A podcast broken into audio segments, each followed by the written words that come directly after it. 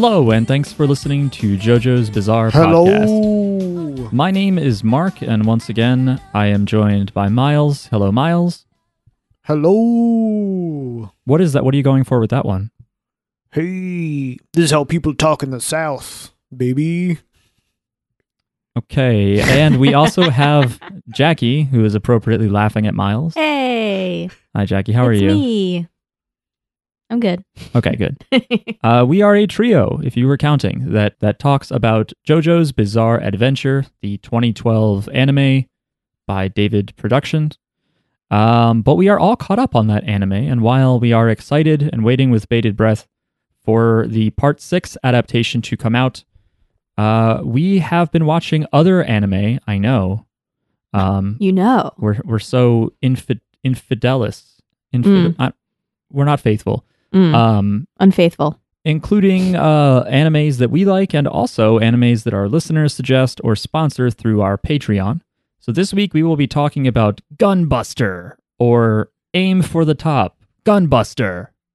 Or I guess I should say Gunbuster. Mm. Those little interstitials. Yeah, you should say that. Or Uh, who you gonna call? no, no, Gunbusters! that, they don't do that. Why not? Well, I, I am quoting the show. I'm sorry, but that wasn't in the show. Um, Fine.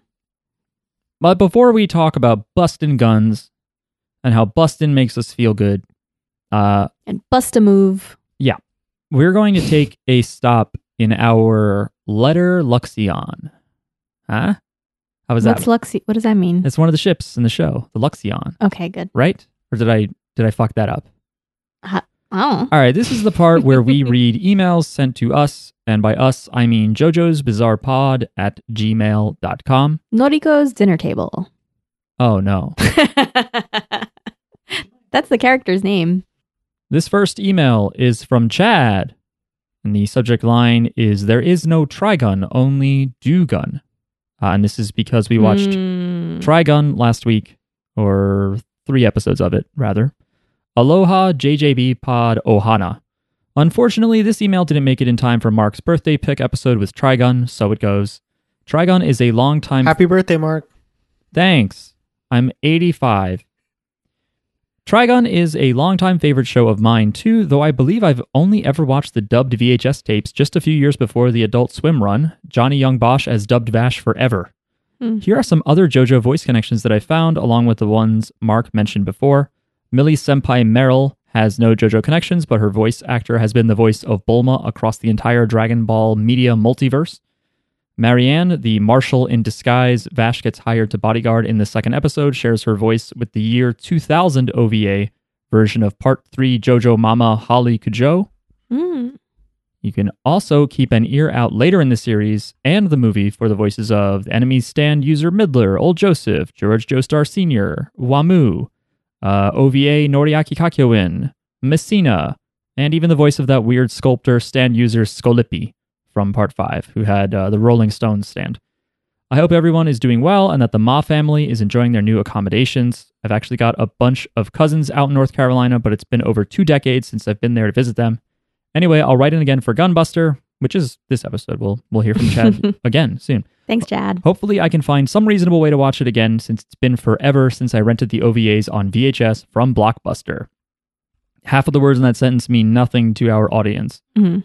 To our little baby audience. Our little babies. Mahalo Chad. P.S. One of my favorite Trigun characters is named Gazelle the Peacemaker. He was created for the unreleased Trigun video game and only exists as a really awesome 1 6th scale action figure by Kyoto.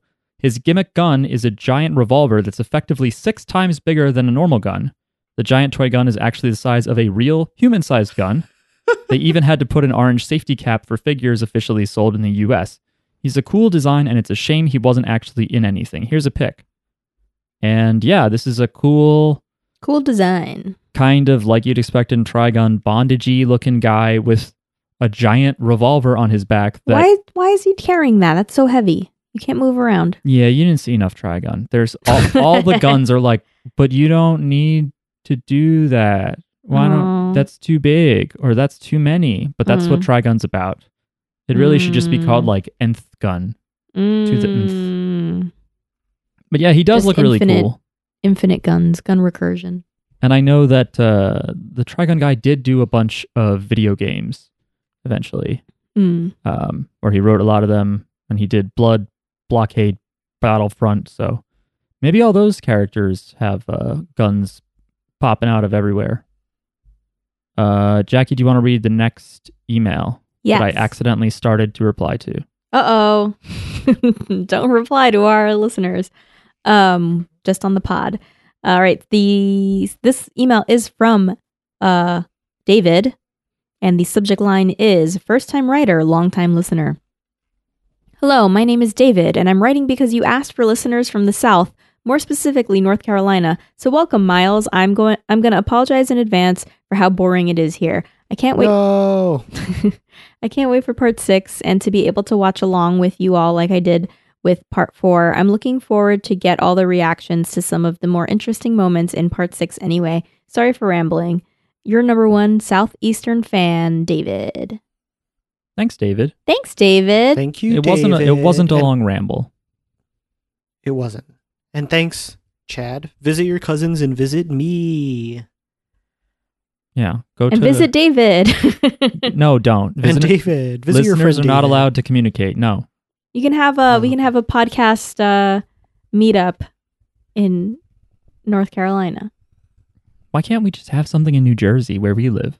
Because there's like one listener from New Jersey. But we have a house, and we. That's true. This is this is this is Chateau JJB Pod. Mm-hmm. You know, this is the HQ. All right. It's true. This is where where it all started. Ohana means family, and also in New Jersey. Mm-hmm. I'm pretty sure. Uh, this email is from Kenny.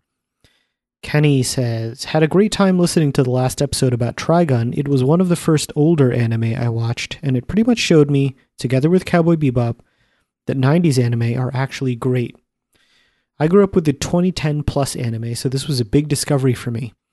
I really love these sci fi road trip kind of stories. Other good shows of the genre are Outlaw Star, Gun X Sword, and Cannon Busters. Check it out. BTW, you guys wanted some bad anime, right? Short story about that. When I was in my horny teenage years, as opposed to your horny adult years, I watched a lot of anime on a half legal fan site, and I mean a lot. I noticed that all the ones I really liked had the following three tags on it fantasy, harem, and ecchi, pervy. So I thought, wow, that must be the holy trinity of good anime. I revisited some of the shows years later, and what can I say? Everything was total garbage. So, if you want some awful anime, check out Demon King Daimao, High School of the Dead, or Aesthetica of a Rogue Hero. Everything in this direction is just hilariously bad. That's all, guys. Hope you have a great week. Greetings, Kenny. So these are are like horny animes, but not hentai, Yeah, right? Because they're like harem. yeah. I think when you see ecchi in like an English speaking context, that means like lewd. Mm, But like technically in Japanese, ecchi is just short for hentai, mm. which would just mean erotic, which could have nudity. But I think in this case, it just means like, yeah, like High School of the Dead, you see like butt shots all the time and stuff. hmm But no, I was I was about to say, but no hole. Um, but it's like everyone's technically clothed, you know, or Yeah. whatever. But um, you know, you don't see. Uh, anyway, I'll probably watch all these, but uh, we're not. but we don't have time to talk about them on the podcast, and and also Jackie's not allowed I'll watch it. to watch. All Why right, can't I watch it? all right, fine. How dare you? this is no. I'm joking about me just watching these alone in the dark. Oh, okay. I'm kidding. I was like, I can watch anything I want. Actually, if you dare me, I will watch it. All right, Jackie's going to do a solo pod about uh, Demon King Daimao um, and rate the uh, the ecchi elements. No, um, but that's good. Yeah, and if people have uh, other anime that they think is the the just the worst, the biggest piece of shit, and we're not talking about like your hot take. You know? Mhm. We don't want you to write in and be like, Attack on Titan's actually overrated and terrible. No, no, no. If you have like something that is just hilariously awful, send it to yeah, us. like like uh, if there's like a like The Room, but an anime, you know, Yeah. like just like something that is so bad, it's like and it's kind of fun to watch. Yeah. It's interesting, right? Because like anime is I could be wrong about this, but I don't know about a lot of independently produced anime. Mm. Like one of the reasons why The Room is such shit is because it was all independently financed and produced. There and was it's a lot of ego. it's, a lot of It's just like one a- guy. Who's, I mean, certainly ego is present in anime, Yeah. but there's like enough oversight and like it's going to go with sponsors and kids, you know, have to like it. Mm. So like I wonder if there's anime that just I guess there's probably really terrible hentai, but I don't really want to Mm. watch that. Mm. Um so uh but yeah, if there's anime that that that just makes you go like what the fuck were they thinking? Mm. Um let us know. In spite of everything uh that I said. Uh this email is from Bizarre Buccaneer. The OG Bizarre Buccaneer, I should say. Yay. The subject line is Trigun Facts. Hi, Guns 1, 2, and 3. My apologies I didn't write in before the Trigun talk as I wanted to hear what you had to say before doing so. I like that. It's very strategic. Let the podcasters make the first move. yeah. I actually watched half of Trigun and bought the first tankobon during quarantine before getting tied up with Metal Gear Solid 5, so I do know a bit about it. First off, thank you, Mark, for giving what gun Vash's revolver is based off. You're welcome. I was trying to find it online to see pics. Secondly, the deal with the insurance gals is intertwined with the fact the stuff you guys watched is not from the comic at all. Episodes 1 through 5 are all anime only and concern the fact that nobody knows who Vash is, even though he's clearly in the intro and outro. Episode 6 is where Meryl finally realizes who Vash is. He is legally declared, legally, the Hmm. humanoid typhoon. Meryl and Millie follow him to settle insurance claims with any towns he may destroy. That is also the opening of the comic. I guess Mm. the Bernardelli Insurance Agency is the only one on Gunsmoke? Keep up the I think good- there's Geico too. Oh, right, Geico. We did see the gecko on some of the saloons. Mhm. Keep up the good work and looking forward to hear from Southern Miles every week. Bizarre Buccaneer. Southern miles better. Frequent. Keep Flyer your mile. head. That is really interesting. I did not know that episodes one through five are also not in the comic. So it's like they finished the fucking TV show before Trigun Maximum even started. Mhm. And then the first quarter of it, or They were just like, let's do fifth. like some funny, like, huh, nobody knows who he is kind of stuff. Yeah, it's almost like because it sounds like you know, and it's been a long time since I read the Trigun manga. It sounds like it kind of starts in the middle of the action, but but so does the show anyway.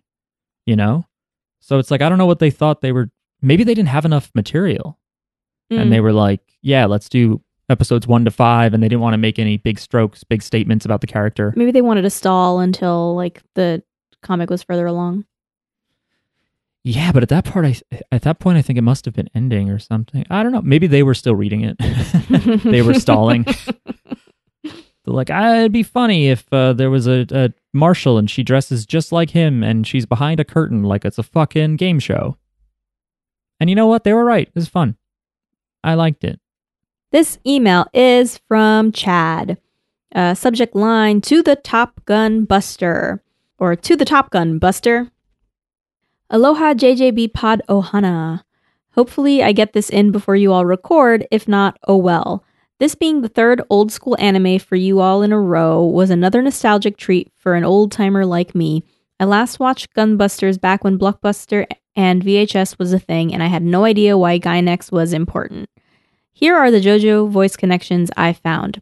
Main character Noriko shares her voice with Kikyo, the tragic forbidden lover in of Inuyasha from the anime Inuyasha. That's not a JoJo. That's not a JoJo connection.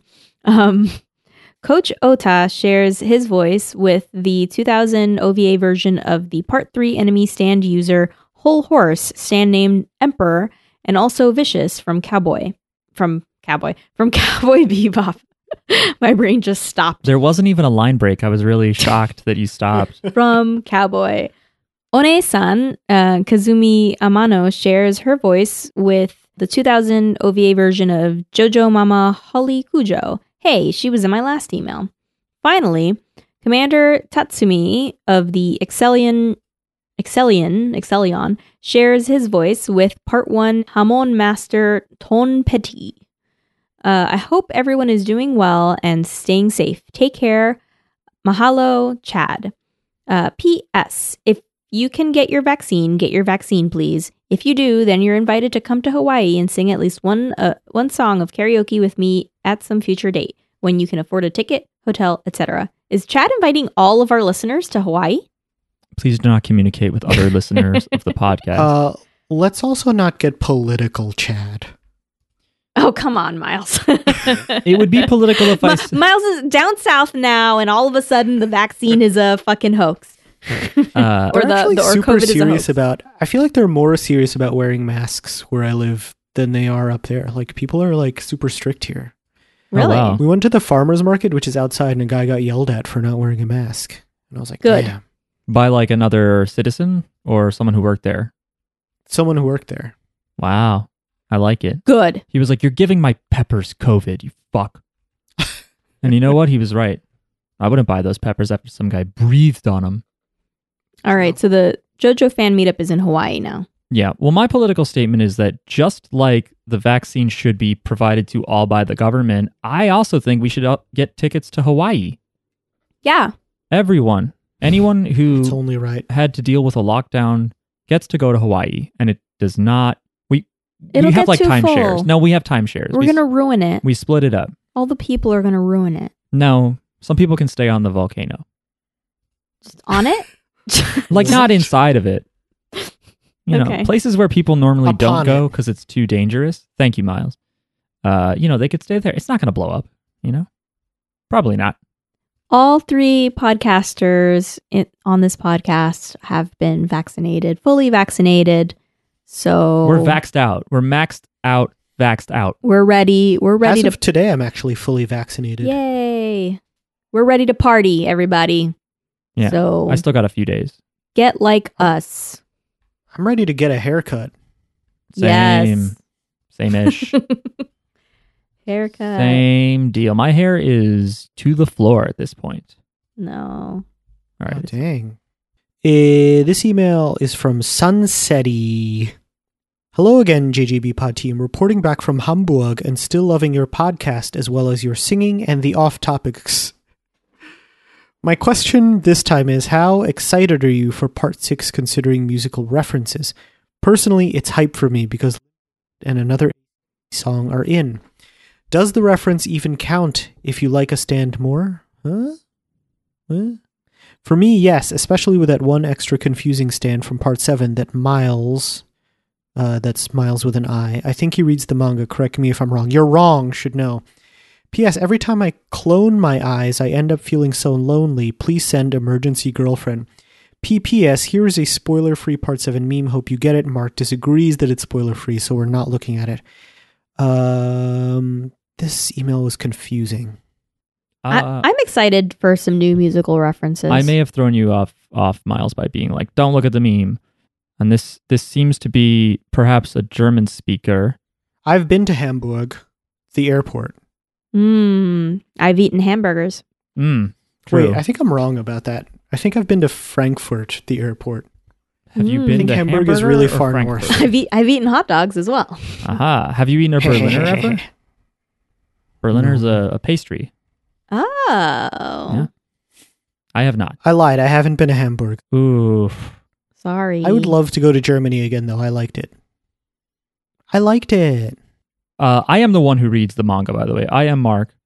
Miles and Jackie do not read the manga. Um, we don't know how to read. Yes. Jackie and Miles should be treasured as JoJo viewers because they do not like leave this podcast and then go look up the fandom and engage in communal discussion or anything. They just are like, this is our impression of JoJo. This is what our nerd Mark says on the podcast about JoJo and what people write in about. And then that's it. I think we're all nerds in different ways, Oh, yeah. but not about. But I'm the JoJo we're, nerd. we're not right? going to. Yeah, you are. Okay. Did I tell you guys I am reading a manga right now? What are you Oh, reading? No, you didn't. I'm reading Lone Wolf and Cub. Uh, What is that? Tell me about it. It's the most daddy manga of them all. Aww. It's a really old one. It's like a classic. Uh, it's about a Ronin who's traveling around with his three-year-old son and just murdering everyone. I feel like I've heard of this. God damn. It's it's very famous. There's like movies about it too, and Mm. that have been sampled by the Wu Tang Clan. Oh, is that why you're Oh. watch- Is that why you're reading it? No, I am reading it because of the dad implications How'd you hear? and it? the murder implications. you just you just were like, oh yeah, I should read this. yeah. Okay. It's uh It's from 1970, and there's been six films, I guess, starring the same guy, four plays, a, and a TV series. We should watch. Is, is there an anime? We should watch once Miles is done with it. We can watch the anime, and Miles can tell us all about it, how it compares to the I don't manga. know if there's an anime. Let's find out. Mark can look it up with his Google fingers. with my Google fingers. Well, they said there was a TV series, but yeah, I guess that's just a. There's fucking no TV anime, series. no anime movie. It doesn't look like it. Huh. Hmm. That's crazy. Maybe it's too adult, like it's too seinen, and kids would be like, boring, I'm not a dad. It is pretty adult. Yeah.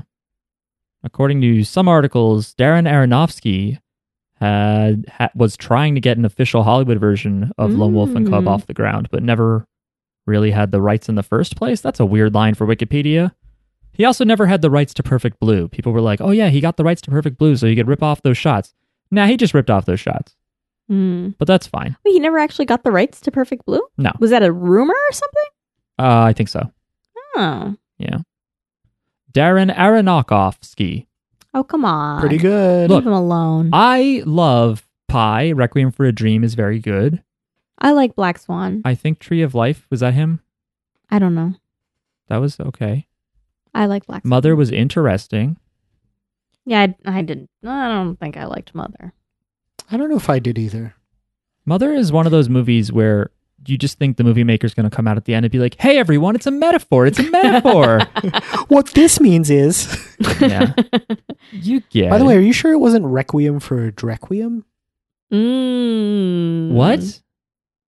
I don't understand. I'm going to just go Mark, on. we're just being silly. We're your silly co-hosts. You're the straight man. I just but I made like a clever pun and then he did something that made no sense. All right. This is the final email, listeners. We're sorry we're not talking about Gunbuster yet, which, by the way, uh, you know, Chad mentioned uh, having to track down Gunbuster. It has not officially been out for release in the United States uh, in a long time. Um, so, that being said, you can find it in garbage quality on YouTube. You can find it in uh, better quality on some weirdo streaming site, but I torrented it because in 2011 they released uh, Blu-ray restorations of it, and fans have added subtitles to it. So we saw it in 1080p. It looked great. Apparently, there's something weird though, where they like took the black bars off the top and bottom because it originally had that like boxy 16 by 9 look, but we're just seeing it in the TV size, so there's frame parts we're not supposed to see but it looks good to us. I don't know. And it's got all these extras where they teach you science. Mhm. We're gonna check those out. Um, and yeah, so don't uh, don't feel bad about illegally watching it because they haven't made it uh, legally watchable for us. And uh, you know, art knows no borders, right? Maybe. Is that a thing? This email is from Justin. Subject line is long time no righty. Wow, that's fucked up. Hello there. I'm right handed. How dare you? Hello there, JJB Pod. Hope all is well. I have no idea how I missed that you guys were doing an ep on Trigun because that's one of my favorites, and I would have loved to have given a bit of my two cents. To be short here, Cash is broken, and that show is fun. Oh, Vash, right? That's supposed to Mm. say Vash? It's a, it's a corrected, probably a Auto, phone, yeah. phone autocorrect or something or whatever. Autocorrect. I thought it was like uh, cash is broken because of the double dollars thing. And then they said Mm. two cents. I'm confused. On a JoJo related note, I've started learning to play the old arcade game Heritage for the Future. This game is the Wild West and I love it. Are there any JoJo's games that you have all played in the past and really gotten into?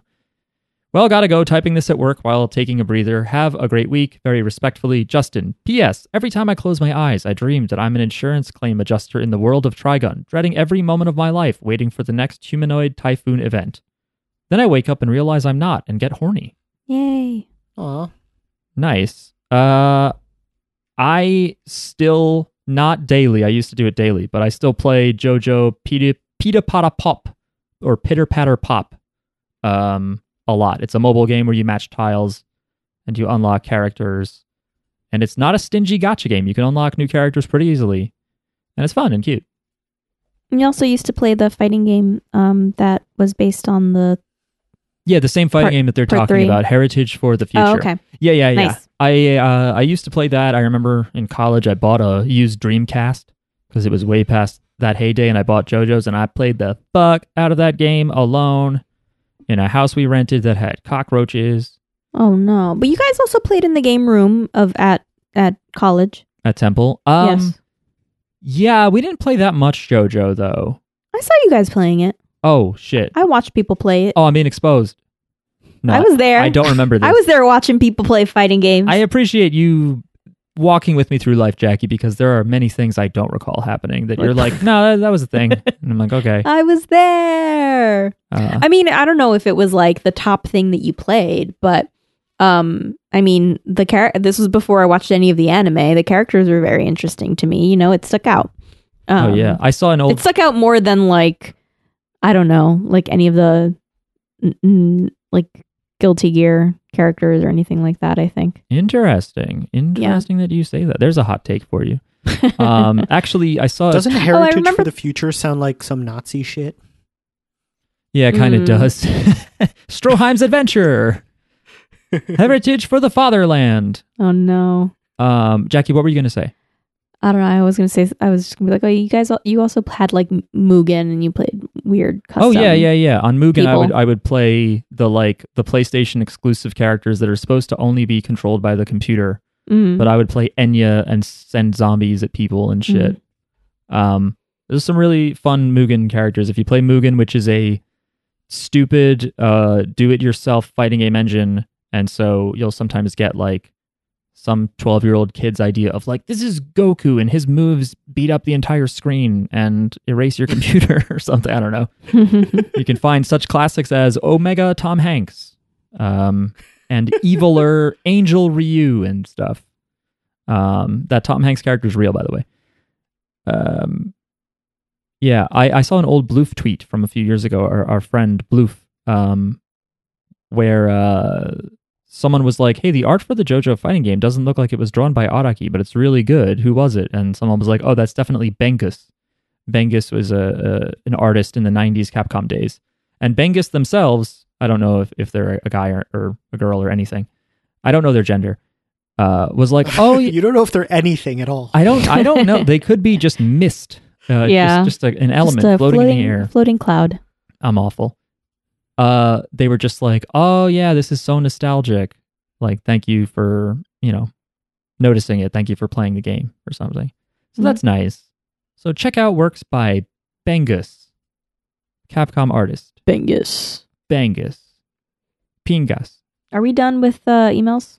We sure are. Yay! Emails. Thanks We for writing in, everybody, and thanks for the new Bye. first time writers and the and the old favorites. Yeah. Miles, you can't leave yet. Um, yeah. The other thing we'll say that's like fan interaction shit is uh we have a Patreon. If you go to patreon.com slash jjbpod, you can support the show. It's really good and God uh, uh he likes it when you when you do it. Mark, there is no God. What? Hang on a second. All these video games. Um so uh you know, you can just pitch in a dollar and that gets you access to the Patreon feed where Miles posts all of the media that we reference on the show. And I, most of the time, post additional show notes and I do nothing. and the occasional extra feature. Like I've been talking about doing this JoJolion uh, breakdown of chapter 106, whatever the fuck it is. Uh, I have notes for it, so it will happen. Um, and if you pledge $15, even just once a month, you can turn it on and then off, just like beep boop, just uh, $15. Okay, now I'm done. Uh, we'll watch an anime you tell us to watch. We have a bunch of stuff lined up for May and June. Um, and it's going to be interesting. We're watching some stuff that people have been requesting a long time and some stuff I've never ever heard of, including a like what? like a sports anime is coming up Oh my Mm. God. about running miles. No Uh, way. I'm serious. I am very Oh. serious. I'm I think so it's- excited. I think it's recommended to us by the listener who once sent us a spreadsheet of sports animes that they like because we asked about it. Ooh, baby. So Miles is excited. so there's that. Um That stuff just gets to me, man. yeah. Well, I hope we like it too. I hope it's not just monotonous running and like Bruce Springsteen playing in the background. Oh no. That would be pretty cool though. I would like a, a well done anime with just like dang dang dang dang dang dang dang just born to run blaring as like an anime guy runs. I want like a high school romance, but they're just running the whole time. They're just trying to flirt with each other. yeah, they're like trying to catch up to yeah. Like there's the girl, she always gets first. And then you're like running, like lagging behind. You're like, I'm gonna train to be as good as her. But like Is it also every, a musical? every scene is yes. And if, Mark, when you think about the girl that you like, it has to be in a song. Oh, okay. I didn't do that. I'm sorry. All right. Sorry. I was just like, hubba hubba. Hubba hubba. That's me. Just like the the oh god. Just the Tex Avery wolf. Yeah. There is also a middle tier I did not mention, and that is three dollars a month gets you the following reward. Besides, uh, you know, the satisfaction of a job well done, we will say thank you. Because we do thank you. We do thank you, and we're going to prove it to you we right now. We appreciate you. So now we will say thank you very much to Austin, Chad. Jumbo. Caden. Bloof. Nope. Fuck. Katie. Bloof. Martin. Michael. Mickey. Mr. Jackpots. Robin. Tim. Tyler. Aaron. Lord Zenda. Nick. Omar. And Nocturnal. Yes, thank all of you Thank you. for listening to our smooth, unedited, back and forth relay. Super edited. Uh, what are you talking about? Mm. No cuts. This is all one take. Um, yeah, but anyway, thank you all for supporting the show. Uh, it makes us really happy and it helps keep us uh, sustainable. Sustainable? No, that makes it sound like we're recycling shit. Uh, this is a We're very not, wasteful By the way, we're not at all. No, I'm I'm writing all of my notes on depleted uranium and I bury it in the yard after this. It's terrible for the environment. Everyone's good. It's- Anyone who donates and supports us is a good person. Yes. But also, if you listen to us, you're also a good person. Not we everybody. wouldn't take money from a bad person, by the way. We'd give it back. But yes, I agree. If you say, "Can I keep the part that you don't want?" Uh, sure. We get money from a bad person. You I- can I- take that I might blood just money. Take it. You know. You know, I- I'm just. It's We just block them from think our about podcast. it. If someone's bad and you have their money, hmm you can waste their money. We just oh oh no no. What we do is we take their money and then we donate it to like something nice. Right. Right. Like, uh, So, Exxon, you can still sign up for our Patreon. that's right. We'll just donate all of it to like a food bank. Want to take a break? Yes. We're on a break. Gunbuster is a 1988 OVA original video anime, meaning not broadcast on TV, uh, sort of mini series, six episodes by the studio Gainax, and the first uh, anime directed by Hideaki Anno, who also directed Evangelion. Um, Hmm.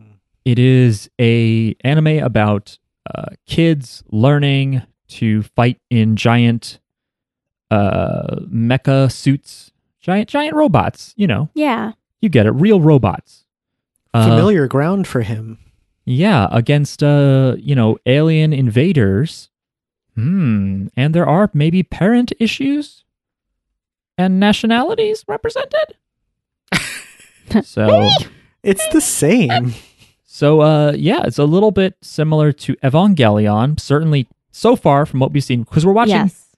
we watched episodes 1 through 3 and we will be covering 4, 5 and 6 in a future pod, probably We two- will. Yeah, Oh. probably 2 weeks from now. So, you know, it is considered by people who who are big fans of Evangelion, um they kind of are able to uh kind of glean from this show the fact that like Evangelion was not totally an accident. It was not like just happenstance that these things came together. Here you can see how uh, Anno uses influences from uh, what is it, Spaceship Yamato, and I don't know if there's any Gundam in here, but you can see like that that Anno's uh, themes, what he finds valuable in his show are coming through here, and then they later do in Eva, even though Eva does get kind of messy and a bit long in the tooth towards the end of the TV run. This is like if if if this is a mecha anime, this is my favorite that I've seen so far. Like that isn't Evangelion.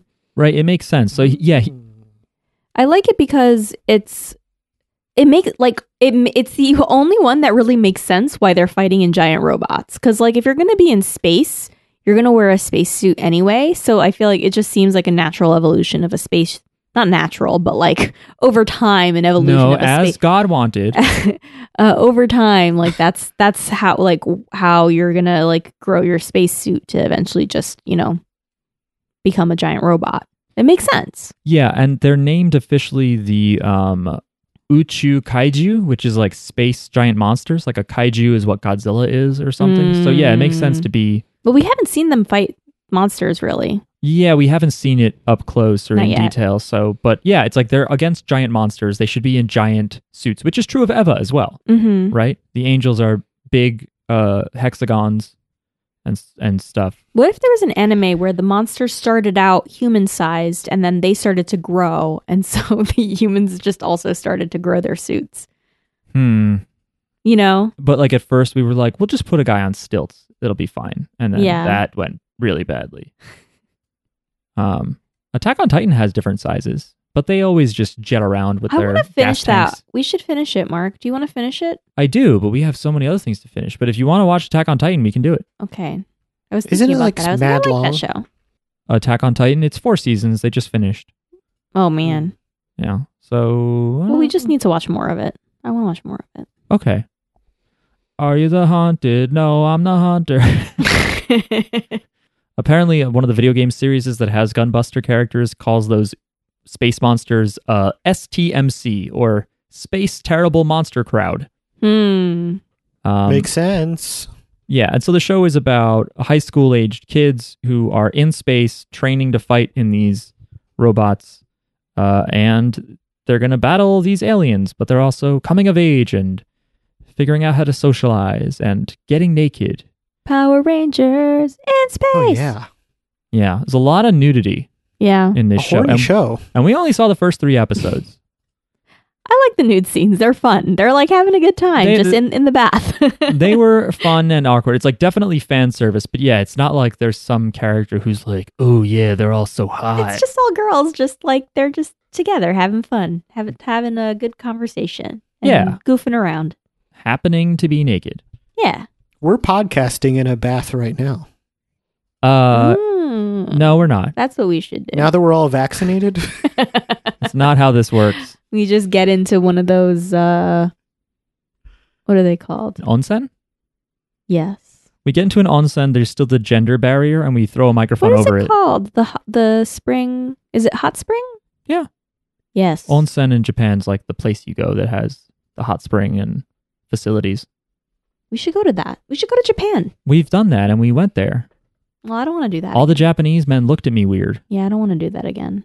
because I'm very pale. I'll go to one, but not naked, because it's mad awkward for me as an American who Eventually, does I not like- like you nu- I, nudity. I warmed up to it. okay. It was weird, but it was fine. I was like, that's your problem if you don't like my dick. I don't care. who couldn't who couldn't like that dick? Whatever. Anyway, now it's back to sounding like we are in the same bathtub or something. We're not. Um, the listeners don't know. they don't know, but They my- don't know either way. this is a very unromantic setting where Miles is remotely in North Carolina and we're in a not very decorated room in our house. Um anyway, the show takes place in uh I think 2023, but I also read 2021 at one point. And yeah, our our hero, Oh, I thought it was 2015. Oh no, 2015 is when her dad dies. it's like a flashback thing. Yeah. So again, in Eva parallel, there's parent issues, Mm. you know. Unlike Shinji, it's not about a deceased mother, but a deceased father. it's not as sad. It's more hopeful and sweet. so far. Yeah, so far. so far. Um, and but I don't think it's going to get dark. It doesn't seem like it's going to get dark. You think? It's already getting darker. Is it? It's not nearly as fun in episode three. I don't think it starts to change. Mm, okay. I mean, like you know, that kid dies and she's crying, and Oh yeah, that was sad. just maybe that's not dark to you, Well, but I loved that not like- it's not dark. I don't know. It's not like depressing. Like Eva is like. because that's because like Eva at some point Anno was just super depressed and he was just writing sad shit and everyone was like I guess we should animate this. He's just like sobbing into paper and they're like uh all right this is a TV show. Uh, and it's great by the way and it's remarkable and unique and I liked it. It's Um, great. So great. It's great. Um, yeah, our hero is named Noriko, and her dad was a famous admirable, admirable, great mark, was a famous admiral Mhm. in uh and he, but he died in a battle. And An admirable admiral. he was an admirable admiral. That might be the title of the show. Uh, and uh, we see at some point a flashback where he saves someone. He gives himself up. There's only space for one person, and he's like, "You go. He's like, you're you're young. You have a whole life ahead of you. You've And got a mission." Yeah, yeah. He's the mission. What's all? What's up with that? Yeah. Um. All right. So should we talk about it uh, episode by episode? I don't know, man. It's a lot. Uh, I'll just go through my notes. Um, but we don't have to go beat by beat. But uh, the intro music is great. What did you all think of the music? Because I loved It's it. good. It is great. It's so fun.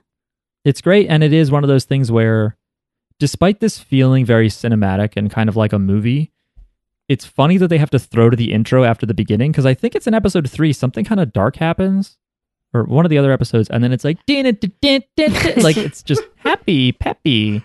The ending theme also is good. I like the animations of her getting ready like in the morning. Breakfast time in the morning. Yeah, All of the music is good. Yeah. yeah. It turns out any show made before like 1999, the music is just straight bangers. It's just banger city. Mm-hmm. Um, we gotta. There's a part where like there's a training montage and it's like a blatant Chariots of Fire ripoff, and I liked it. Mm. I'm trying to remember if if I, I don't remember that, but I'll keep an eye out. Um, because I am watching the same episodes every night until we finish.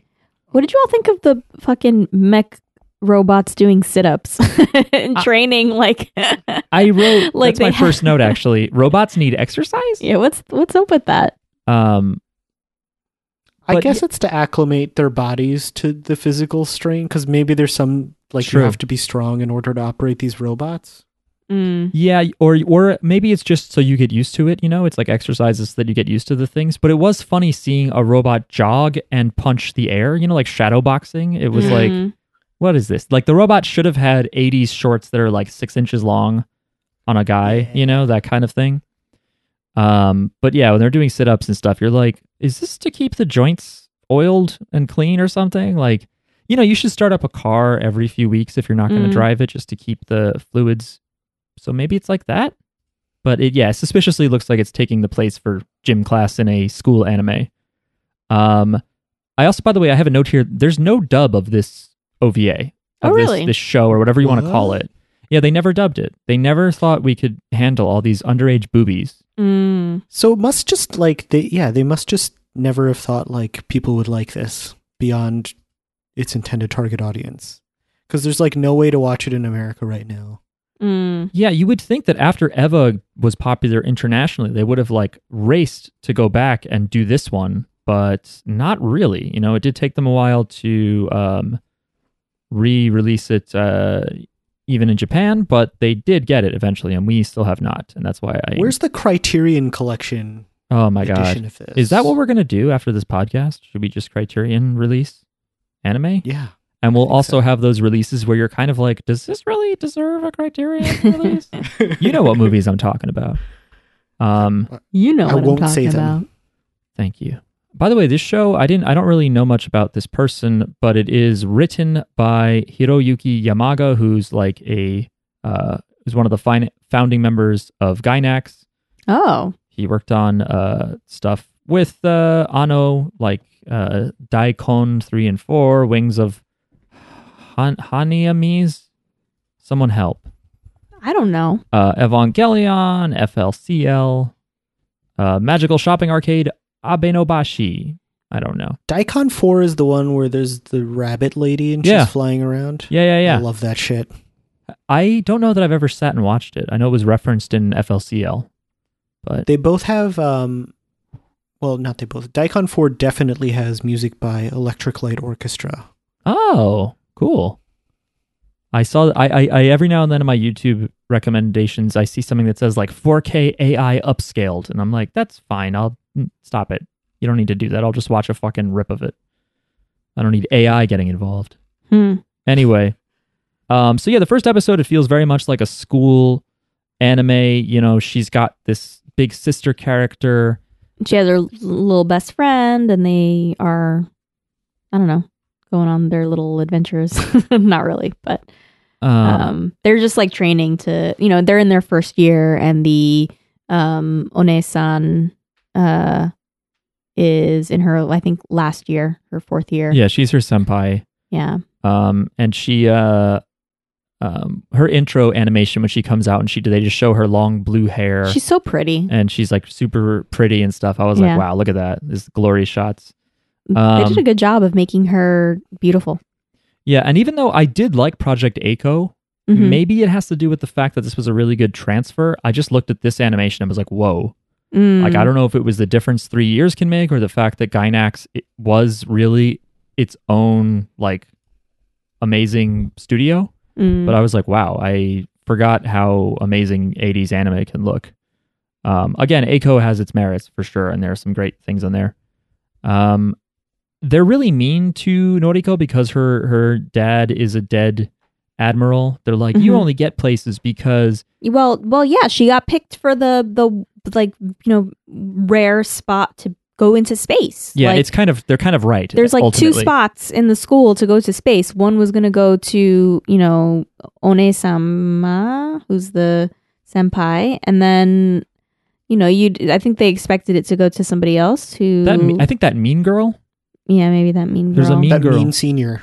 yeah, who turns out her hair is all fucked up. What's up with her hairline? she's It's like a it's like a V and her eyes. she looks like an alien. Is she an alien? Is she a fucking space monster? I I think they were just Why am I trying to being- make her look mean. yeah, they She's were like, a like, space monster. you're fucking mean. Why is it you know what? Why is it that ugly people have to be evil? I don't. There That's fucked up. are you saying Why are all these beautiful people so like nice and sweet and Beautiful perfect? people. And then the ugly oh, people are like just evil to, just fucking to clarify? Are you talking about anime right now, or you mean in real life? You think ugly people are all mean? No, I'm saying in real life, pretty people are mean. No, I'm saying I'm saying in real life, like anybody could be anything, but in Right. anime, it's like kind of tr- teaching you that nice people are pretty and like all the good-looking people are good people and then all the bad people are ugly and so like stay away from the ugly people basically because they're jerks. yeah I guess because if you can draw people, you might as well make them hot. The good people that last long. You know, I don't know, man. just fuck it. Just make everybody hot they do that too. I think they do do that as well. or just make some nice ugly people. I didn't think she was that ugly. I don't know. Oh my god, she was fucking horrifying to me. Well, I barely remember her because my brain had to keep reminding me when, when we watched episode two when we meet the German, the the well, I guess the Soviet girl that that was not her because she also was like mean yeah, looking, she did. Yeah, but she was prettier. and I was like, uh, is that her? But no, she doesn't look as weird. Um, but yeah, uh, it's funny, right? So again, just like an just like an Evangelion, this is about like only a few kids are chosen for this project. Mm-hmm. Uh, one of the kids is chosen because of their family ties. Mm-hmm. right? Shinji's dad runs NERV or something. I forget what his position is exactly, but Mhm. he's a big shot at NERV. Uh, and in this show, uh, her dad was a big shot in the army. He's dead, and now it seems like his friend maybe is the coach who picked her. I was wondering if she was picked because like there's a twist or something, and she's actually like the reincarnation of her dad or something like that. Well, that would be very uh, yeah, I know. also kind of sort of. but. I'm like, what is so special? Like, because like the fact that she's picked, I feel like there's got to be something special about her. It's not really just like potential. Oh, she has potential. Like, what does that mean? You know, like if you if you want me to jump ahead, I'll tell you my prediction. I mean, uh, maybe it's obvious, but I think from the flashback we see of the of the admiral that the guy he rescued is coach. yeah, and that coach had a promise, a mission to fulfill. That wasn't the Mm. mission, I guess, but I think I think he her? promised the admiral that that he would send his daughter into space, and that's the Mm, I feel like there's got to be something more. Yeah. I, I, yeah, I guess there has to be more. Like the admiral was also like, uh, also I found out she's gonna be amazing in space. Like uh, we did test when she was a baby. She's fucking space awesome. yeah. It's like Um, Madoka space Magica or awesome. something, and she has all this potential. Yeah. So I don't know. then, but all the girls before that she even gets picked, all the girls are just super mean to her. hmm they Um, bully her. They bully her. They write graffiti on her robot that at first looked like bukkake on it. Um, That's what you thought. I did write that. It was. I am not reading anyone else's notes. You are right. I'm Um, just you're you're saying it looked like. I'm like that is what that is your opinion. I don't think it looked like that. the first frame. It, I don't read Japanese. Okay, so I I don't know. Um, Can I just say real quick? Um, they're reading their Western horoscopes. They were like, "Oh, what's the hor- horoscope for Virgo?" And I was like, "Mark, pause." And I needed to look up if Japanese people give a shit about Western horoscope. And we also had to listen to what they said because I was like, "Did they really like ask like what the horoscope is for like Year of the Rat or something?" And like, you know, they just changed it in the yeah, we, subtitles. we listened to the Japanese and we Yeah. looked it up, and it, it, means it Virgo. means Virgo. Um, I don't remember it either.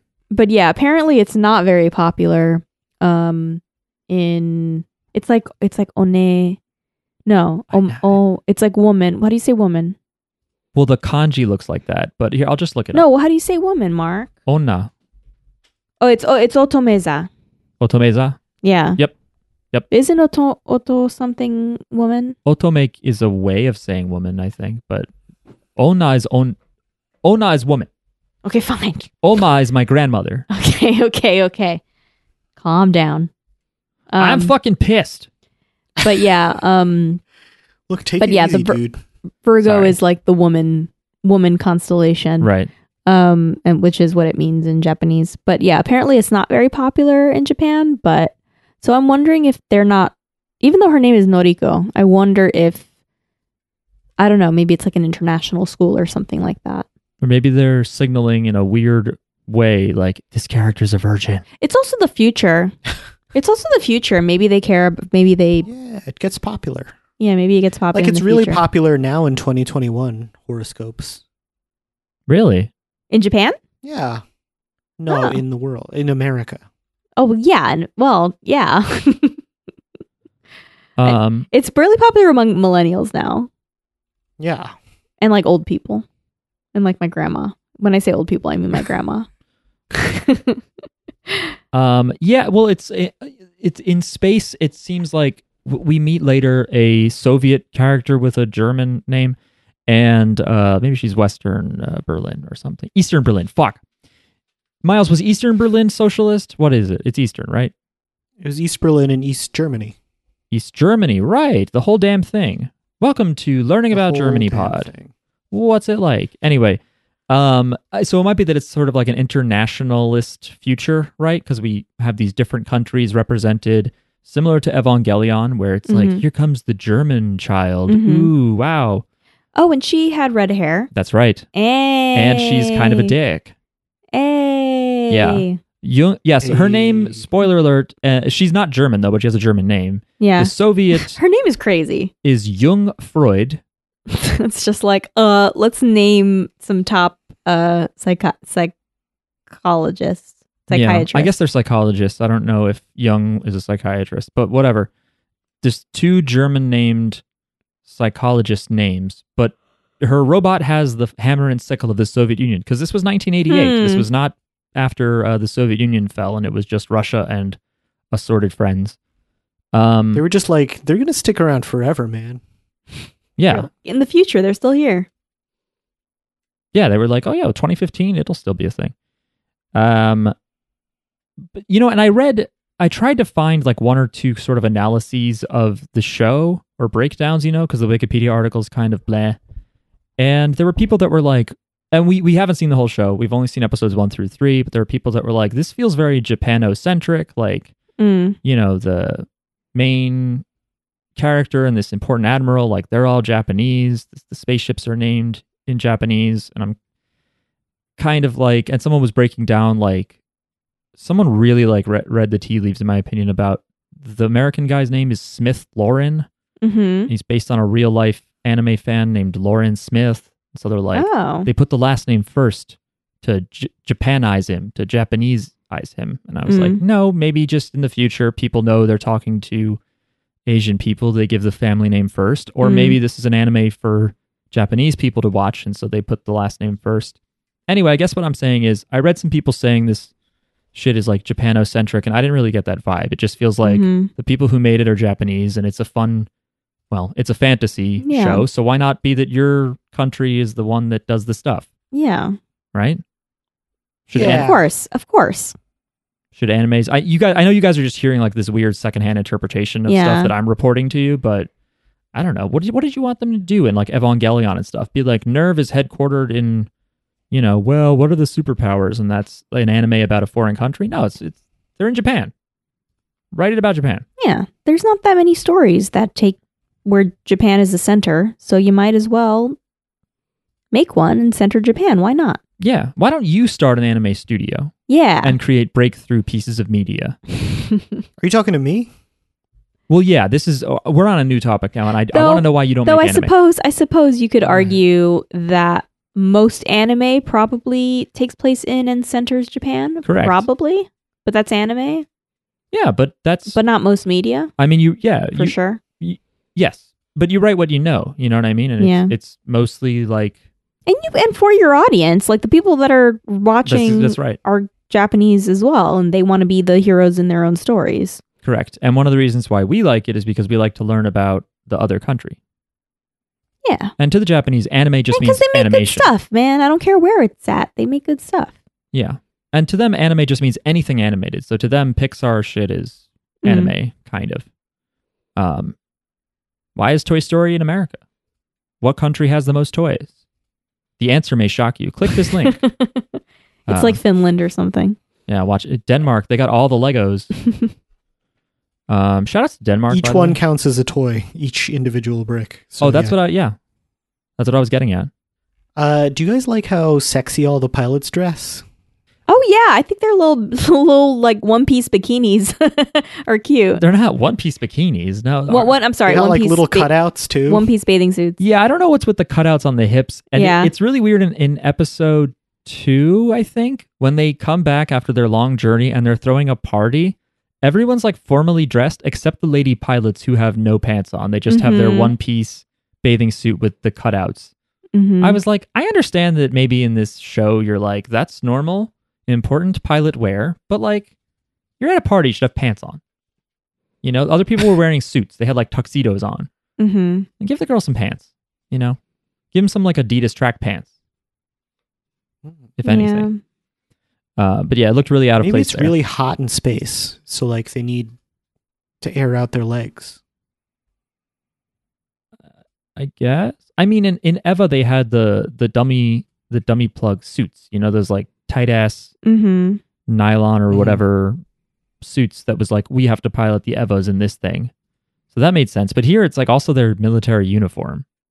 Um Yeah, it feels it takes you out of the little like bit of like where an anime has fan service, but you're like, well, okay, that makes sense. Like, you know, this takes place in a bath. If you really stop and think about it, you're like, why does this take place in a bath? Oh, so we see boobies. Yeah. But it, it does kind of make me stop and think like, wait, why did the guys draw her in this fucking thing? Why are they why are all the girls only wearing these stupid things? I am just happy that they have like kind of realistic proportions.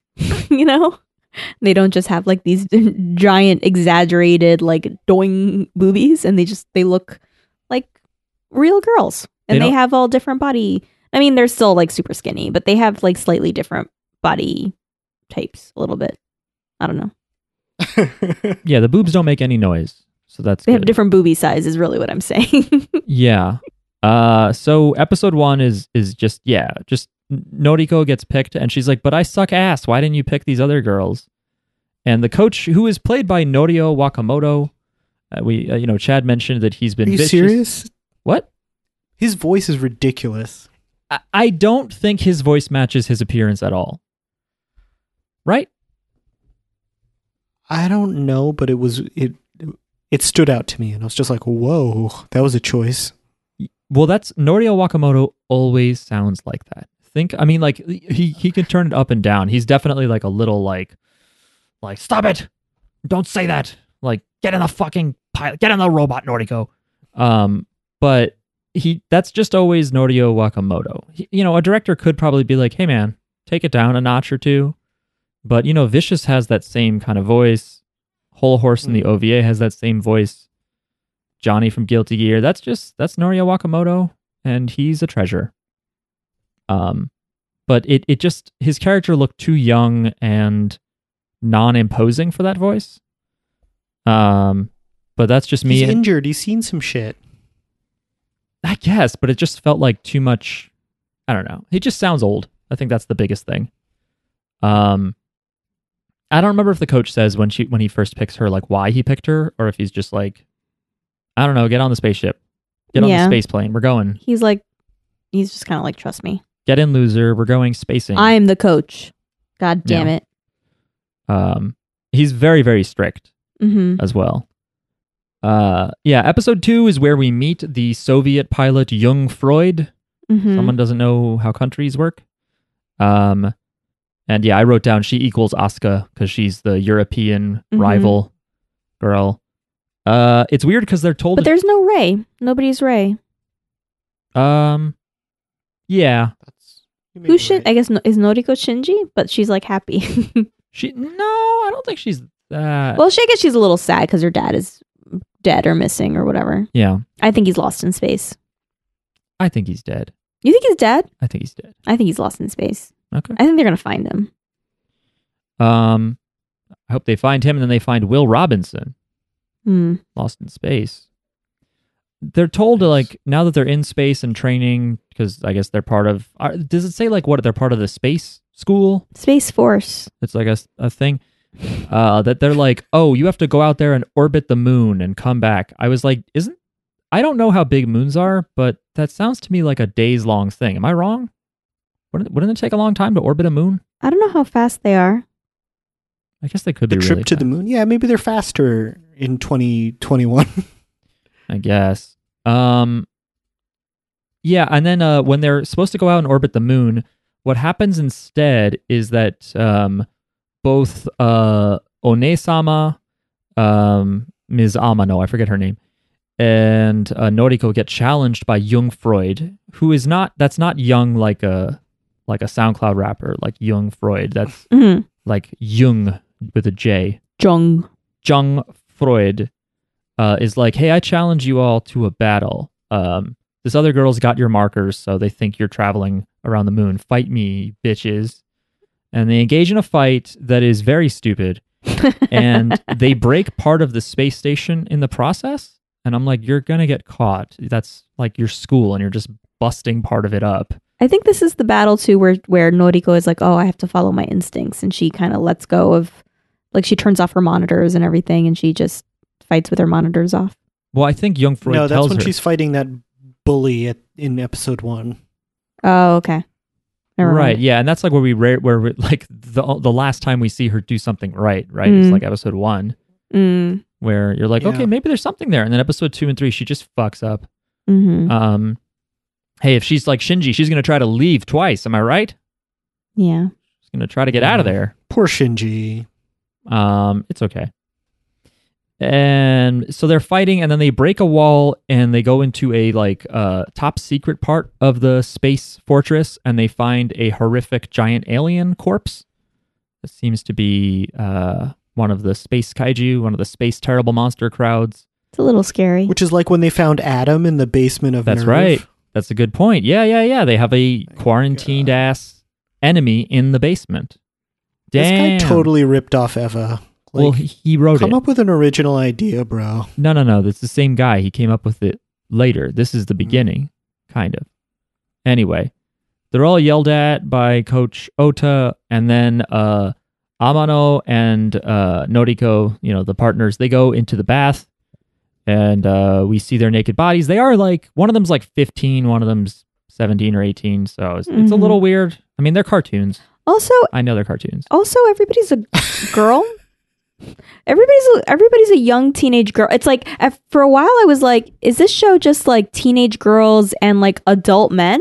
What's this all about? Because that's what it seemed like. It seemed like all it was like the only characters in the show are teenage girls and adult men. I don't remember the first episode as well, but do we see boy students even?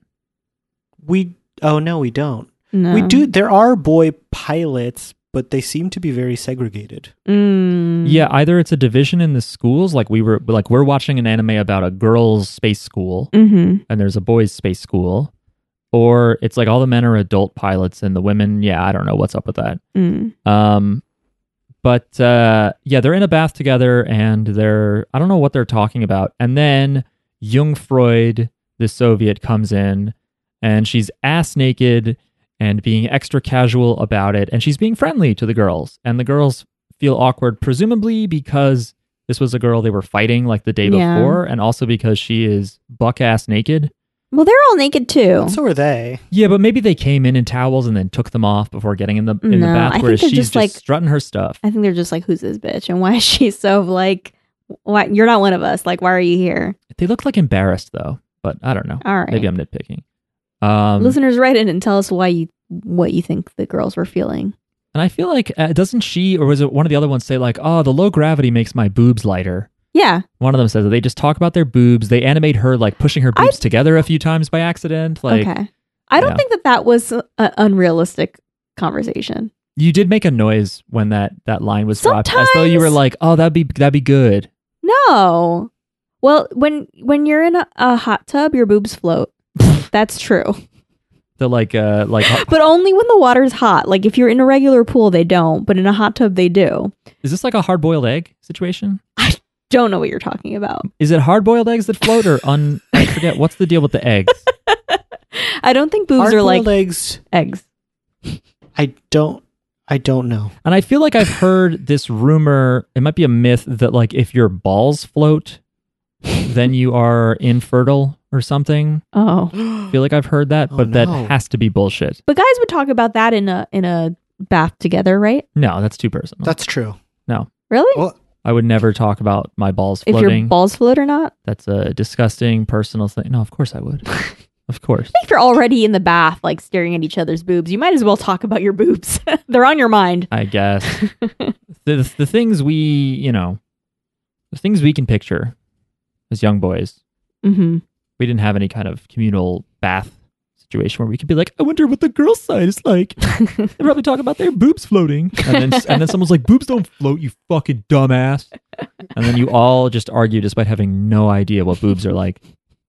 Um, like bags of sand. bags of you ever you ever feel a bag of sand? Um. Anyway, they all become friends, and they're all talking.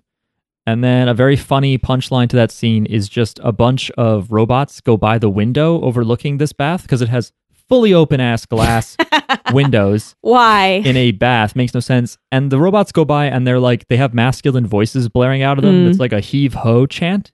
What made me laugh? they're all boy robots. yeah, they're, so they're all guy pilots. The idea is that they're like suddenly exposed, like, ah. But I no, swear. no, no, no. The robots are boys. Yes. Yeah, yeah, yeah. I'm saying the girls are like they're sudden. You mean not the pilots? Yeah, the robots are boys. Okay, that's fine. I didn't see their robot balls floating in space. Mm. Um, but it sounds to me like the robots are chanting "Space Force, Space Force, Space Force." like they're just training and they're just pumped to be in the Space Force. But uh, I, that may have just been my imagination. Um, there's a lot of fake science in this show. Uh, At some point, we do see just like Eva, where where they love to have a control room and people being like, "Oh my God, the Doppler Lorentz shift is happening, so therefore we must blah blah blah blah blah." Um, and I I, don't think the time shift stuff is the time dilation. real. I don't know how realistic it is, but I liked that it was in there because it reminded me of one of my fave movies, Interstellar. Ah, yeah. With Murphy. That's one thing I like about Interstellar is that he's like, Murphy's Law doesn't mean if something can go wrong, it will. It means anything that can happen will. I'm like, no, it doesn't. Mm-hmm. It's not what Murphy's Law means. Mm-hmm. It means if something can go wrong, it will, and it will be horrible. You can't just rewrite stuff, Matthew McConaughey. But it's a good movie. I need to rewatch it. I thought it was okay. We saw it in Austin, Texas. Hmm. Um, there is some kind of thing with Doppler and Lorentz, but I can't read this whole article. Are you kidding? It's got this is math. Why was one of them called the? Is it Onesa? Oh, Onee-sama, who's called the Rose Queen. What's that all about? I don't know. I remember them bringing that back up in episode two or three, and I was like, "What the fuck is that?" I forget why she's called that. Um, maybe they're like making fun of her for being a fancy hoe. I don't know. Yeah, maybe. I don't really know why she has that name, and I don't want to keep looking at the fan wiki, or else I'll get spoiled. Um, you know, if there's some line where they're like, "She later turns into one of the space monsters, and she was a space monster the whole time." Uh-huh. Um, oh, yeah. I have a note here that I imagine the dialogue in the bath scene should have just been the girls all become friends because they're like, we all have two tits. That's them finding common ground. hmm Um, I remember you said that to me when we were watching. yeah, I thought it, and then I was like, I gotta share this with more people. Good job. Uh, so yeah, and then in uh, in episode two, right? Is it episode two where they go into the the subspace hyper light speed tunnel? Yes. Yeah, it's like they're gonna go on this expedition, and uh, the coach, who isn't just a coach by the way, he has some kind of authority. It seems. Yeah, I don't, he's, I he's don't not what just like really the like volunteer like teacher who's a part-time coach or whatever. yeah, um, he's not like yeah, just a retired minor league you know athlete or something. Um, and I think he kind of looks like Clark from King of Fighters. I could be wrong. Anyway, no, he does. You know, he's like, oh yeah, there's that mission people are going on that's like you know involving uh faster than light travel. We should send. I don't know if he says they should send both the girls Mm. or if it's just one of them he wants to send because, uh, you know, I think it's Noriko and her partner. No. The Yeah, the big boss wants to send her partner and the Soviet girl mm, because they're like the two best, but he subs out the Soviet girl for Noriko. right. And I think Noriko is like, why? hmm I think Yeah. I think maybe that's where she's like, why me? Not not just in episode one. Um, but yes, this is her And once again her getting picked partner objects to it. She's like, I can't fly with this girl. She's a dumbass. In Yeah. private. Yeah, in private, she's like, yeah, you should pair me back up with whoever, whatever. I, I like Onee-sama because in the in episode one before before Noriko gets picked to go to space, um, Onee-sama is like, you know, if you work really hard, like you can do it too. Like, like I believe in you. Like you, you know, you just try really hard and you can do it. And then suddenly it's like, wait a minute, this girl's in space. No, we can't do that. And so she goes from saying like, you know, if you work hard, you can do you can do anything to being like. Okay, but she's not fucking ready. Like, let's be realistic. Well, yeah, like she she's- needs she she needs the time to do it. Right. She thinks that she needs time to work hard and Yeah. get to the level, but instead they yeah, just you, thrust you, her forward. you don't you can't just go from like, you know, nothing to, you know, ready for fighting space monsters overnight. That's Yeah. dangerous. Um, although I think all of this conversation we're talking about, where uh, Queen Rose Amano is like, I don't want to be your partner anymore. I think that's after the the faster than light. Well, I didn't mission. say anything about not being your partner, but she's she, Miles pro- she- okay. I'm sorry, but she protested from like the beginning, like Oh, episode really? episode one, two, and three, all three times. Get this girl away from me. she you know she's not as vocal about it but she does say something like she's she episode one she talks to coach and she's like why are you doing this like this doesn't make any sense like why didn't you take this why didn't you take this person episode two like we're talking about it now um she's like why why are you getting her on this mission like she's not ready and episode three she's really just like no i'm not gonna you know I'm not going to be partners with her. Yeah. But yeah, so episode two, they go on this this faster than light travel thing, and while they're in the faster than light travel tunnel, they find Noriko's dad's ship. This mhm. guy, I forget the admiral's name, but he's supposed to be dead, and they find it in this tunnel of faster than light travel. And it says like on the side of the ship in hiragana for some reason, which is weird because I don't think Exelion is a Japanese word, but whatever. And uh, I thought this part was really scary because they talk about how like, hey, every minute that passes here is so much time uh, back on Earth or back at the space station that's orbiting Mhm. Earth, I guess. And so time is like very important. They Yeah. expect like they're going to be gone for a few hours or an hour, and they're going to come back home, and it's going to be six months later. Mhm. So it's very scary when Noriko, over overcome by I think emotion and the mystery of what happened to her father, she just diverts from the mission and just goes to explore the ship. what was the actual mission I don't know. okay I don't remember. There was some Oh no, they, it was they a were ship. tracking some. Yeah, there was some ship heading at light speed toward Neptune or something, so I and they think- were going to investigate it. and I Mhm. think that is what it is, right? Like, the, I guess this is the ship they were looking for, and it turns out like, oh shit, this was my dad's ship, and so she jumps into it and starts looking in. That was not like her instructions, and the coach is like, don't don't do it. He tells uh, Amano like, if we're not back in two minutes or whatever, just leave without us, Mm. which is bad, which would be really bad. I don't know exactly what could happen, but Yeah. it could be bad. Maybe they'll end up on Neptune and starve to death in the ship. I don't know. Um, but Noriko like charges ahead through the ship. It gets to the cockpit where her dad would probably be, but the cockpit is blown apart. Mhm. Uh, or sorry, it was blown apart. Uh, as we see at some point in a flashback. So she just you know goes forward and sees like a destroyed room and just cries for her father. Um, and then the coach finds her, pulls her back in the nick of time, and they all go back to the space station, and they have their party, and they are not allowed to wear pants. Um, and it's after that that Noriko in episode three is like practicing in her gunbuster or whatever they're called. I don't think they're all gunbusters. And she hears Queen. I think they're busters. They're space busters. busting makes me feel good. Um, and yeah, so I thought it was really scary when she went into the ship because it was like if she just detours, if she distracts them for five minutes, do they lose like a whole like multiple months? Are they going to come back and there's like gray haired high school kids, Mm. you know, that they don't remember turning into adults? I don't know. Yeah. Um, episode three is where yeah, uh, uh, Rose Queen is like, hey, she shouldn't be my partner anymore. It's you know she's not ready. She's too young. And coach is like, you say whatever you want, but I'm not changing things. And he's like, I believe you you two would be the best team, and that's why I put you together. Right. And she's like, well, then I'm not going out in space with her again.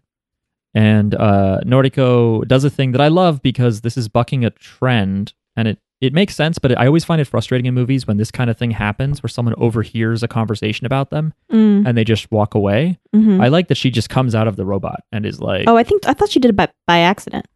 maybe, but I just, I think so too. but I just like that she, well, because she definitely turns on the microphone by accident when she's frustrated with her notes. She hits a Mhm. switch. But when the robot opens and she's just there, and the Rose Queen is like, "Oh, did you hear everything?" It's like, okay, good. We don't have to have this dramatic irony back and forth where Yeah. you know what you said and she doesn't know. Yeah. Um, and she just kind of stands by her opinion. And then uh, while they're in like some warp speed, they go over how they do this fun ritual, all the students, where they go do a dare, like a ooh, I dare you to go in the dark and put your ribbon on a thing in in the dark part of the ship. Uh, and so um, Noriko goes to do that. She gets picked and is wandering in the dark, and she's lost and scared. And then suddenly, Guile from Street Fighter Two appears. Uh, no, it's it's a guy named Smith Toren. He's got wide hair, and uh, he scares her and is like, "Some warrior you are, you know, getting scared in the dark." And then he's very how, nice. How much older do you think this Guile guy is? I don't know. This is this before or after he's his supposed to be the same age, right? oh, really? I thought I he have was no like idea. Like, aren't I thought she was like 15 and he was like in his 20s. I don't know. We may never know. 'Cause I'll tell He's you how old he is now. He's dead. Mm. He's dead years old. Mm. Um, yeah, so he's very nice to her in the dark. He's like, uh, give me your, your ribbon, I'll tie it up there for you.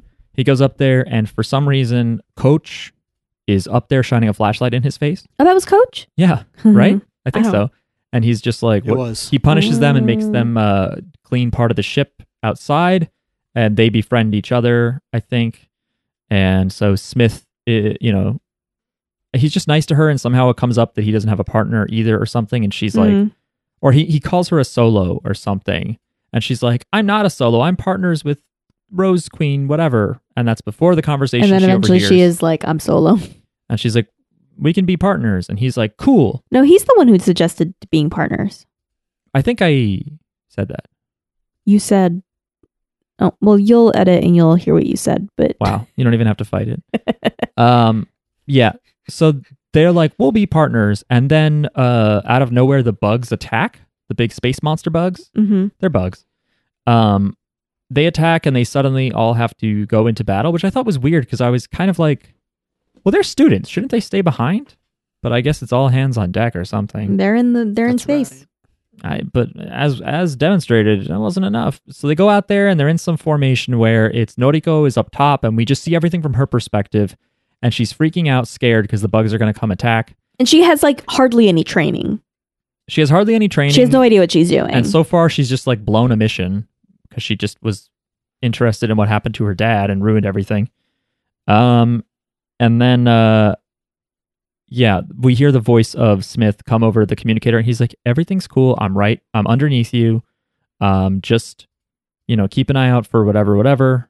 Attack them as they come." She freaks out a few more times, and he's like, "Don't worry." And her like freaking out, her anxiety is like it's really well done. They like linger on her and show her kind of losing it, which is also you know something that they do in Eva a lot is show that, that this is really scary for these kids. Um, it's not just like a moment of flailing and then all of a sudden, yeah, activate. Look, they're a badass. And what happens is the bugs fly past her. She doesn't really do anything to them. And the next thing you know, Smith is not answering anymore. We don't see his ship Mhm. get destroyed or anything, but later on back on the spaceship, she like visits the guy's dorm and they're all holding some kind of vigil. It looks like or they're just mourning somebody and it is implied that Smith died. what if he's not really dead? What if he's in space with her dad? I think they're in a space of some kind. They're in a death space. Okay. Maybe maybe you're right. Maybe this is like the farm that all dogs go to when they get old. Aw, dogs. Um, remember dogs? Uh, and so yeah, Noriko laments she she feels like partly responsible because she didn't do anything when the bugs were flying past her. Uh, and they move really fast. I can't blame her. She has no training, and they were just blurry. yeah, they're just like shoof.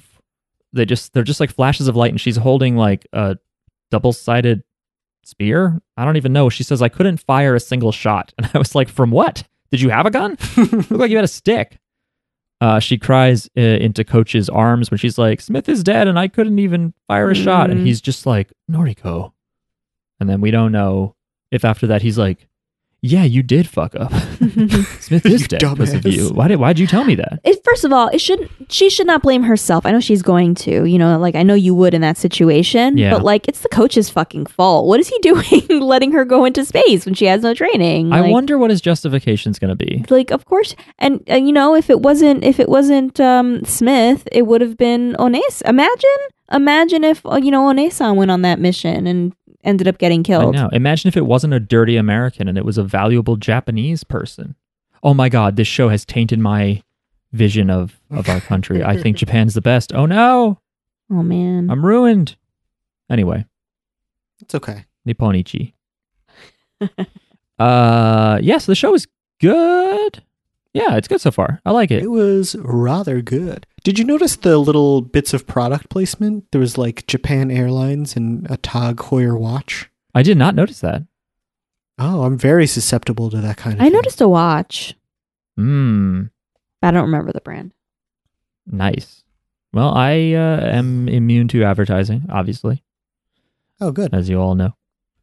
Um, but yeah, I'm interested to see where this goes. oh it kind of ends with like i'm gonna train harder so maybe she's gonna next episode she'll like focus on like actually getting good um so that she doesn't kill any more people Right? It's not like Shinji who's just like, I fucking suck. I'm going home, which is more realistic and understandable.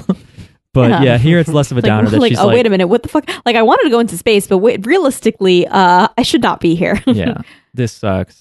But yeah, you don't want to go the rest of your life when you're 15 or whatever. You don't want to have the rest of your life be like, I tried it. And every time they're like, Grandma was in the Space Force, you're like, I sucked ass. I just got someone killed and I didn't do anything. So it'd be good for her to have a chance to redeem herself. Um, I wonder if like the reason why Coach keeps putting her in stuff, maybe it'll be a Shinji-ish reason where it's like, look, there's a there's a reason, there's an important reason, there's like a fate kind of reason why you have to be in the cockpit. Um, I wonder. I wonder how how parallel it'll, it'll run. I think so. If this Smith character is pretty much only there to be her motivation to train, that that kind of sucks. The one guy character, and he well, I mean, there's other guy characters, but like the the one guy pilot character that we get to know is only there for like a second, so that um, you know, to just be her motivation. It's like the opposite of like what usually happens with like the one woman character who's kind of cool and then dies like immediately. Didn't we watch another anime where there was a guy character who's like, "Hey, what's up? My name's Roy. I'm really cool, and you love me. Oh fuck, I'm dead." I don't know what you're talking about. Like this does happen. Well, oh, you, I mean, there's a character in Eva that that happens to. Now that I think about it, Tojo. it's uh no Yeah, no no. but Tojo Tojo's in and out for the beginning. I'm talking about. I don't want to spoil it, you know, but there's a character later in the show who you're like, this character's cool, and they're this kind of relationship. That oh, there they go. uh, I know who you mean. But I, I think there's. I feel like we've seen that in a recent anime. I can't remember which one. Mm. Well, I like it. Good music, Yeah, it was cool. good animation, fun characters, Good bust and good boobs. yeah. I thought, On- that, I thought that's what you were saying with bu- when bust, and I thought you were like good busts. Good busts. Yeah. they did get gun dressed in this show. Mm. This is not the show gun dressed, but they, they did uh, get gun dressed. Um, yeah, so we'll be watching episodes four, five, and six probably two weeks from now. Ooh, wow, the anime Gundress has terrible ratings. Um, there is All right, we won't watch it. Uh, damn it. Uh, I don't know. Depending on the type of show, maybe it'll be another one of my independent research program. You know, uh-huh. Um, yeah, and then uh, Alone in a next week room. we will be uh, taking a break from all the busting, all the guns, to talk about a different show, and that show is Run with the Wind, 2019 Mm. anime about uh, runners. I think Oh, okay. that I hinted at earlier. Is it like Gone with the Wind? It- unfortunately, it's in the same setting. no, it is not. Uh-oh. Um, yeah, and that is on Crunchyroll and probably VRV and other places. I don't know, but yeah, tune in for that. Uh, we are at JJB Pod on Twitter. If you have thoughts about this show or uh, spoiler-free JoJo thoughts, you can write to JoJo's Bizarre Pod at gmail.com. And of course, think about supporting us on Patreon, which is patreon.com slash JJBpod. Other than that, folks, you are dismissed. You may now go about your boring, dumbass lives. We'll talk to you in a week. Bye. Goodbye. Bye.